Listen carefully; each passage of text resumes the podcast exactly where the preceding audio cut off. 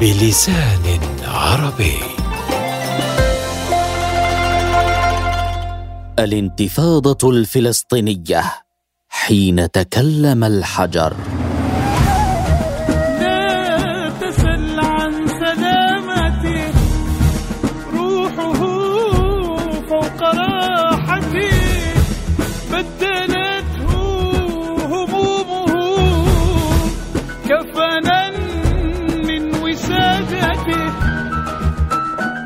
يقول إدوارد سعيد انتفاضة 1987 من أعظم حالات التمرد ضد الاستعمار في العصر الحديث. سيارة صهيونية تدهس أربعة شبان فلسطينيين فتشتعل انتفاضة تستمر ست سنوات ويصل صداها إلى ربع سكان العالم.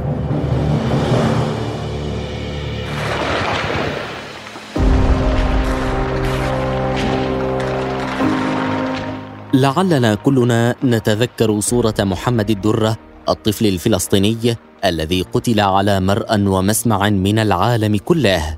هذا الطفل لم يكن الضحية الأولى للغطرسة الصهيونية وقتله في حضن أبيه لم يكن الجريمة الأولى التي ارتكبها الاحتلال.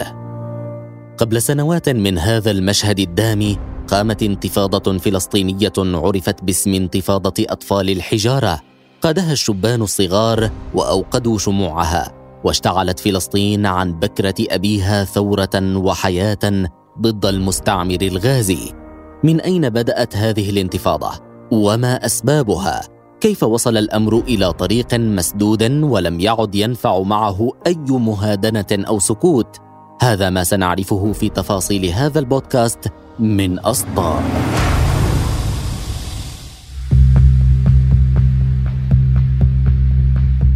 الزمان الثامن من كانون الأول ديسمبر عام 87 المكان قلب جباليا في قطاع غزة.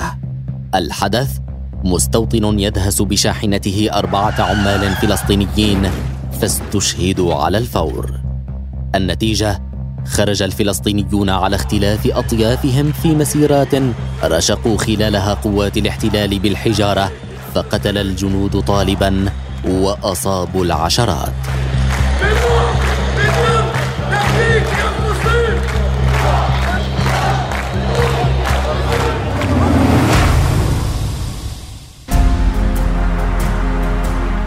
حجر يواجه دبابة وزجاجة مولوتوف ترمى تحمل في قلبها النار والثورة فتنفجر غضبا بوجه عدوها. لأول مرة يخرج الشارع الفلسطيني بكليته شبابا وشيوخا نساء ورجالا أميين ومثقفين. كانت هذه الانتفاضة هي طوق الخلاص الذي رماه الفلسطينيون لأنفسهم بعد سنوات طويلة من الاحتلال. لقد شعروا أن العدو قد ولغ في دمائهم وأن المهادنة لم تعد تجدي حلا. هذه الانتفاضة الشعبية سيبقى صداها يتردد في ذاكرة الأجيال لعقود طويلة. لم ينسى الفلسطينيون كيف توحدوا جميعا ضد عدو واحد، عدو واضح المعالم لا لبس فيه.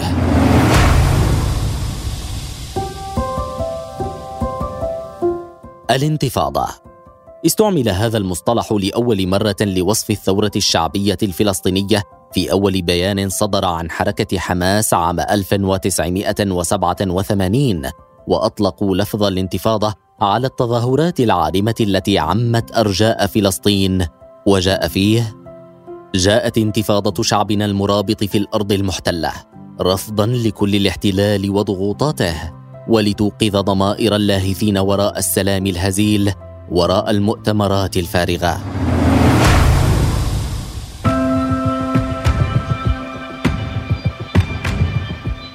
لم تكن حادثة الدهس التي قام بها المستوطنون ضد عمال فلسطينيين سوى شرارة لانطلاق الانتفاضة، فقد عانى الفلسطينيون قبل هذه الحادثة من ويلات الاحتلال سواء بالقمع المباشر منه أو بسبب البطالة التي سببها في قطاع غزة، أو بسبب التجاوزات والمضايقات اليومية التي كان يمارسها في المخيمات. ولعل الاطلاع على بعض هذه الأسباب غير المباشرة يوضح لنا الحال الذي وصل إليه الفلسطينيون حتى قاموا بهذه الانتفاضة.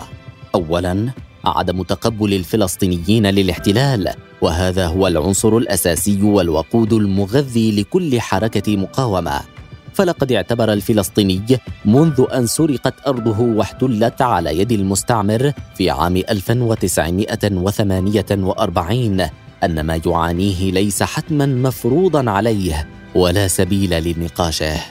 والأمر الثاني كان تردي الأوضاع الاقتصادية إذ إنه بعد حرب الستة أيام فتح للفلسطينيين العمل في أراض صهيونية مما سمح للاقتصاد المحلي بالانتعاش قليلا. لكن جرعات الإذلال التي كان يتعرض لها العامل الفلسطيني وتفاوت الأجور بين العمال وعمليات التفتيش اليومية وخصم المرتبات كلها أسباب جعلت حياة الفلسطيني جحيما لا يطاق. يضاف لها أسباب أخرى. منها يأس الفلسطينيين من تعاطف الحكومات العربية مع قضيتهم. ومن جانب آخر كانت الانتفاضة الفلسطينية بمثابة صفعة قوية للاستخبارات الصهيونية حيث لم ينتبه جهاز القيادة الصهيوني لحالة الغليان التي كان يعيشها الشارع الفلسطيني ولم يسمع لتحذيرات السياسيين في هذا الشأن. ومما يذكر في تلك الفترة أن وزير الخارجية السابق إبا إيبان كتب قبل سنة واحدة من الانتفاضة يقول إن الفلسطينيين يعيشون محرومين من حق التصويت أو من حق اختيار من يمثلهم. ليس لديهم أي سلطة على الحكومة التي تتحكم في أوضاعهم المعيشية. إنهم يتعرضون لضغوط وعقوبات ما كان لهم أن يتعرضوا لها لو كانوا يهودا. إن هذه الحالة لن تستمر دون أن يؤدي ذلك إلى انفجار.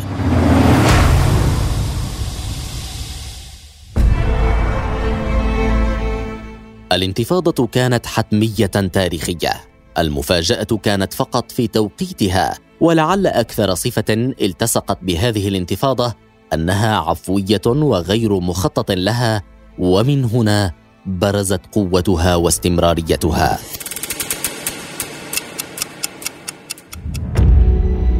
ففي الأيام الأولى لها اجتمع عدد من العسكريين في موقع جباليا الذي هاجمته الحشود الفلسطينية خلال الجنازة وطالبوا بالدعم لوقف الحشود الغاضبة. لكن الإدارة ردت بأن الأمر لا يستحق وأن الحياة ستعود لطبيعتها في الأيام المقبلة. في اليوم التالي رفض أغلب السكان التوجه لأماكن عملهم وقام طلبة الجامعة الإسلامية في غزة بالتجول في الشوارع داعين الناس للخروج. وحين أراد جيش الاحتلال فض الحشود وجد نفسه تحت وابل من الحجارة والزجاجات الحارقه التي كانت تلقى على السيارات العسكرية المستخدمة لتفريق الحشود.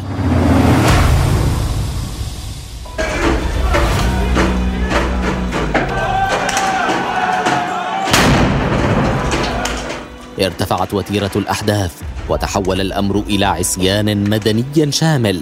وشعر الجميع أن جبهة قد فتحت وليس من السهل السيطرة على البركان البشري الهادر.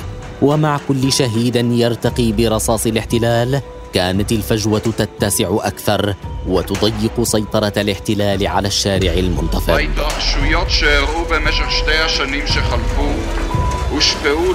في اليوم الثالث للانتفاضة توجه إسحاق رابين رئيس الوزراء الصهيوني إلى نيويورك دون أن يأخذ أي إجراءات لمواجهة الانتفاضة وحين وصل تحدث وزير الدفاع الأمريكي عما يحدث في الأراضي الفلسطينية بإيجاز. لكن إسحاق رابين تجاهل هذه التصريحات وأكد أن الأمر تحت السيطرة. حين عودته قام بعقد مؤتمر صحفي اتهم فيه إيران وسوريا بتنظيم هذه الانتفاضة وانهما يقفان وراءها. سنفرض القانون والنظام حتى ولو كان يجب المعاناة لفعل ذلك وسنكسر أيديهم وأرجلهم لو توجب ذلك. كان هذا خطاب إسحاق رابين خلال كلمة ألقاها في الكنيسة الصهيونية. في شهر شباط من العام التالي. نشر مصور صهيوني صورا لجنود يكسرون أذرع فلسطينيين عزل باستخدام الحجارة في مدينة نابلس. دارت تلك الصور على العالم أجمع ما أثار تعاطفا واسعا مع الفلسطينيين.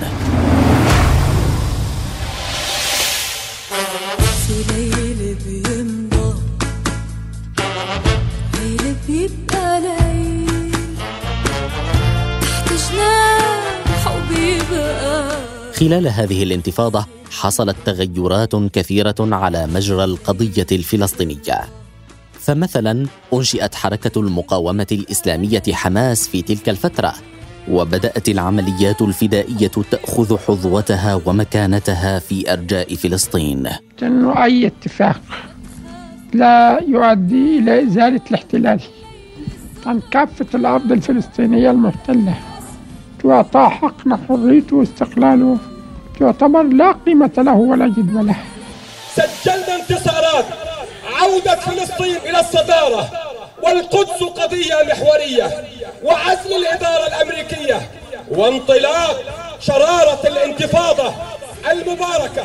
وفي عام 1988 قام عدد من الفدائيين باستهداف مراكز حساسة مثل عملية مفاعل ديمون النووي. حيث هاجموا حافلة نقل كانت متوجهة للمفاعل. إضافة لهذا برزت فكرة الخطف والمبادلة لجنود صهاينة بمقاومين معتقلين وأيضا عرفت الانتفاضة ظاهرة حرب الطعن بالسكاكين الذي اعتبر تقليدا مميزا في العصيان ولا يزال مستمرا حتى وقتنا الحالي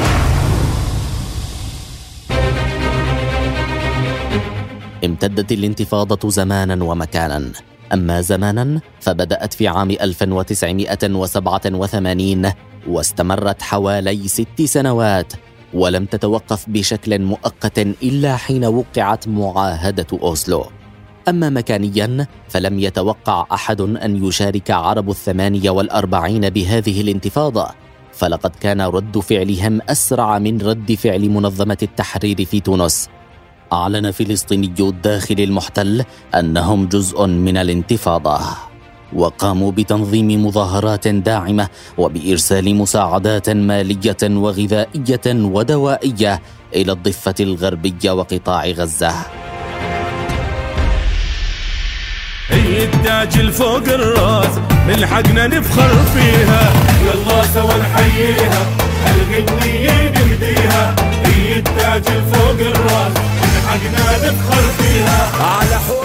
مارست المرأة الفلسطينية دورا مفصليا في الانتفاضة الأولى فمن بين الأدوار التي تميزت بها المرأة خلال الانتفاضة إنقاذ الشبان والأطفال من الاعتقال وتهريبهم وفتح بيتها لهم وإخفاؤهم. وبذلك كانت حاضنة ضرورية للمنتفضين. وقد صرحت السلطات الصهيونية آنذاك بالقول إن الحرب هي الحرب وإن للنساء الفلسطينيات دورا فعالا في الانتفاضة لذلك لا بد من اعتقالهن وتعذيبهن إذا لزم الأمر لنزع الاعتراف منهن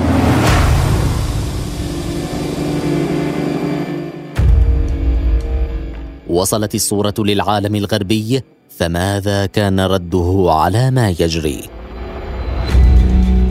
بعد أسبوعين من انطلاق الانتفاضة أصدر مجلس الأمن قراره رقم 605 وقد شجب القرار السياسات التي تنتهك من حقوق الشعب الفلسطيني وبصفة خاصة حين قام جيش الاحتلال بإطلاق النار على الفلسطينيين العزل. وطلب من سلطات الاحتلال أن تنفذ فورا ما تنص عليه اتفاقية جنيف المتعلقة بحماية المدنيين وقت الحرب. كان العالم الغربي يراقب ما يحدث في فلسطين بحذر. لم يكن يعرف أين يمكن أن تذهب هذه الانتفاضة الشعبية.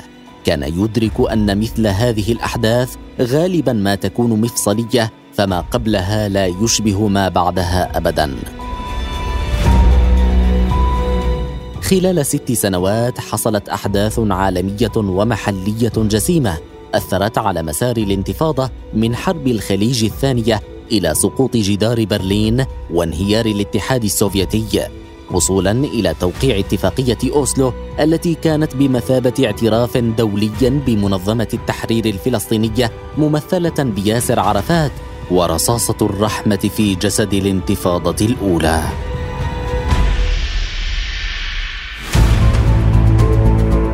حققت الانتفاضة الأولى نتائج سياسية غير مسبوقة إذ تم الاعتراف بوجود الشعب الفلسطيني عبر الاعتراف الصهيوني الأمريكي بسكان الضفة والقدس والقطاع على أنهم جزء من الشعب الفلسطيني وليسوا أردنيين. وأعلن أنه لا يوجد حل عسكري للصراع الفلسطيني الصهيوني ويجب على الطرفين البحث عن حل سياسي مناسب. استشهد خلال الانتفاضة الأولى أكثر من 1162 فلسطينيا واعتقل أكثر من 15 ألفا فضلا عن تدمير ونسف 1228 منزلا واقتلاع 140 ألف شجرة.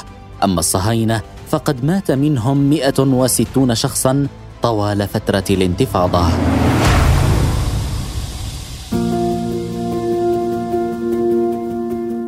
سبع سنوات هادئة نسبيا مرت على نهاية الانتفاضة الأولى.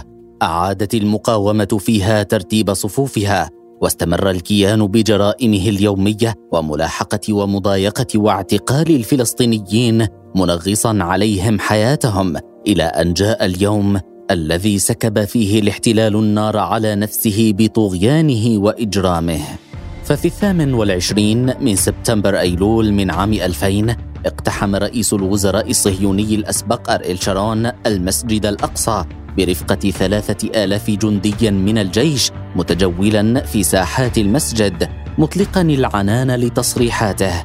قائلا إن الحرم القدسي سيبقى منطقة إسرائيلية وفق زعمه. استفز شارون باقتحامه وتصريحاته مشاعر المسلمين فاندلعت على إثرها مواجهات بين المصلين والجنود أدت لاستشهاد 13 فلسطينيا وإصابة 250 آخرين مقابل 13 إصابة لحقت بالجنود الصهاينة. وسرعان ما امتدت المواجهات إلى كافة المدن في الضفة الغربية وقطاع غزة وسميت بانتفاضة الأقصى.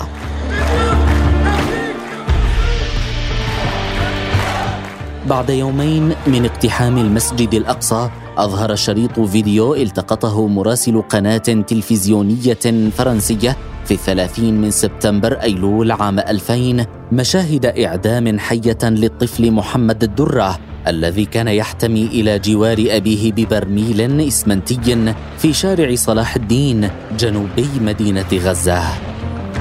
أثار إعدام الدرة مشاعر غضب الفلسطينيين في أنحاء البلاد ما دفعهم للدخول بمواجهات مباشرة مع الجيش الصهيوني أسفرت عن مقتل وإصابة العشرات منهم. كانت وتيرة المواجهات مرتفعة نسبة لأحداث الانتفاضة الأولى فقد صعدت قوات الاحتلال من وتيرة أعمال العنف والقتل فاقتحمت مخيم جنين ومناطق في الضفة الغربية وغزة مدمرة آلاف البيوت وجارفة آلاف الدنمات الزراعية على طول البلاد.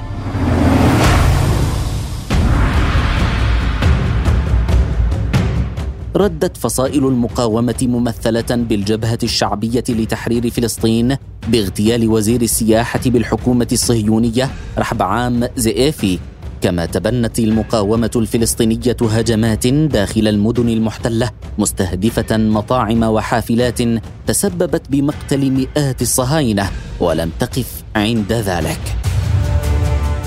استمرت قوات الاحتلال بالتصعيد مستهدفة أكبر عددا من قيادات الصف الأول في الأحزاب السياسية وحركات المقاومة محاولة إخماد الانتفاضة بأي طريقة ممكنة. وكان على رأسهم مؤسس حركة حماس الشيخ أحمد ياسين وعدد من كبار مؤسسي الحركة بالإضافة لأبو علي مصطفى الأمين العام للجبهة الشعبية لتحرير فلسطين. لم تلتزم المقاومة الشعبية بالصمت وواجهت المحتل بكل ما تستطيع. وفي السادس والعشرين من أكتوبر تشرين الأول عام 2001 كانت مستوطنة سديروت جنوبي فلسطين على موعد مع أول صاروخ فلسطيني الصنع أطلقته كتائب القسام من قطاع غزة. بلغ مداه الأقصى ثلاثة كيلومترات وهو ما تطور لاحقا ليصل إلى أكثر من 250 كيلومتر ما يغطي كامل الأراضي المحتلة. استمرت الانتفاضة حتى الثامن من فبراير شباط عام 2005 بعد اتفاق الهدنة الذي عقد في قمة شرم الشيخ والذي جمع الرئيس الفلسطيني المنتخب حديثا حينها محمود عباس مع رئيس الوزراء الصهيوني أراييل شارون مسدلة الستار على جرائم راح ضحيتها حوالي 4412 فلسطينيا و48322 جريحا. أما مجموع عدد قتلى الصهاينة بين عسكريين ومستوطنين فقد بلغ 1069 قتيلا و4500 جريح مع عطب 50 دبابة من نوع ميركافا وعدد من الجيبات العسكرية والمدرعات الصهيونية.